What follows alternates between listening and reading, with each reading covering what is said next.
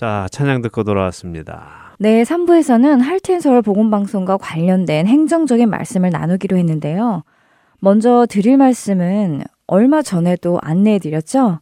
지난 23년간 사용하던 피오박스 사용을 중단하기로 했다는 말씀을 다시 한번 드리면 좋겠습니다. 예, 그렇죠. 저희 할텐 서울 복음 선교회가 처음 시작할 때는 사무실이 없이 개인 집에서 모여서 시작을 했으니 우편물 받기가 용이하지 않았죠. 그렇죠. 예, 혹시라도 그 개인 집이 이사를 하게 되거나 하면 또 청취자들께 바뀐 주소를 드려야 하고 당시 프린트 해 놓은 후원금 봉투 같은 것들도 사용할 수가 없게 되어서요. 그래서 아이디어를 낸 것이 우체국 사서함, 곧 피오 박스였습니다. 그리고 그 후로 사무실이 생겼지만 또 몇 번 이사를 하게 됐죠. 네. 그러는 동안에도 피오 박스는 바꾸지 않아도 되어서 맡겨진 일을 잘 감당해 왔습니다. 네, 그런데 저희 할텐서울 복음 선교회에 자체 건물이 생긴 후에는 더 이상 이사할 일이 아무래도 당분간은 없을 테니 사용료를 지불하는 피오 박스를 계속해서 사용할 이유도 없어졌지요. 예, 사실 이곳에 이사 온 지도 꽤 오래되었죠. 벌써 9년이 넘었습니다. 와. 예, 2014년 9월에 입주를 했으니까요. 벌써 그렇게 되었나요? 네. 아직도 몇 년 안 된 것 같은데 거의 10년이 다 되었네요. 그러게 말입니다. 사실 지난 그 시간 동안 피오박스 생각을 못 하고 있던 것이 사실입니다. 음. 그런데 이제라도 알게 되었으니 다행인데요. 이제 2024년부터는 피오 박스 5459가 아니라 사무실 12802 노스 28 드라이브로 모든 우편물을 보내 주시기를 바랍니다. 네, 그리고 후원금 봉투도 한 번씩 확인해 보시면 좋겠습니다. 혹시 청취자 여러분들께서 가지고 계신 후원금 봉투에 피오박스 주소가 프린트 되어 있으면 그 봉투는 사용하지 마시고 12802 North 28th Drive 이 주소가 적혀 있는 봉투를 사용해 주시기를 부탁드립니다. 네. 봉투가 필요하신 분들은 언제든지 사무실로 연락 주시면 보내드리도록 하겠습니다. 연락 주실 전화번호는 602-866-8999번입니다. 네.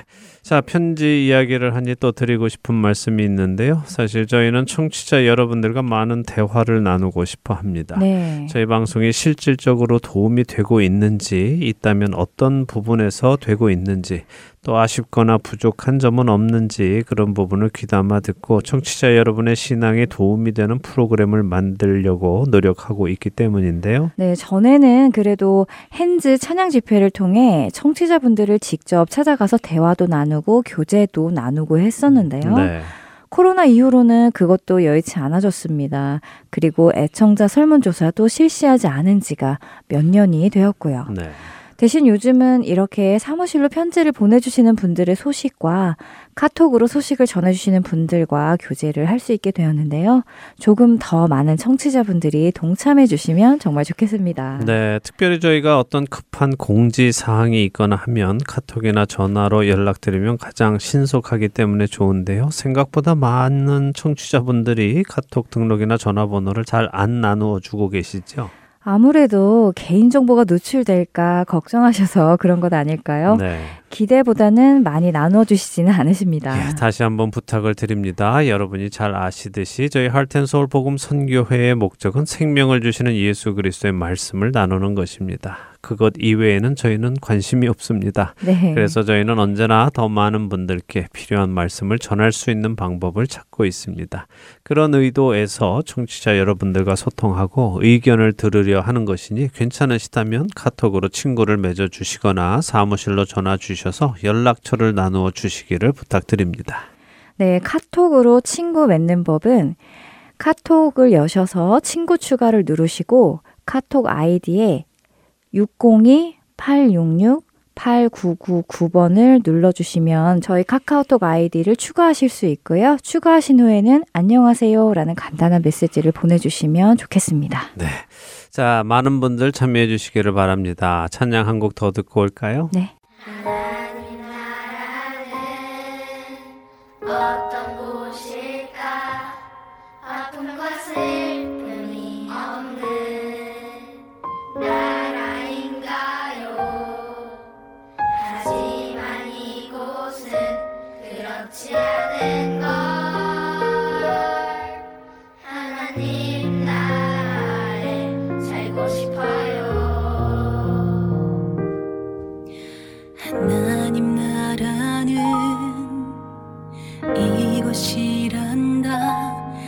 여전히 아프고 슬픈 일이 있지만 행복과 기쁨이 여전히 있는 걸 우리가 하늘과 땅의 통로야. 이 땅에서 하늘 뜻을 품고 사는 자들 믿음으로 하늘 뜻을 보여주는 자들 보내어진 자리에서 동참하는 자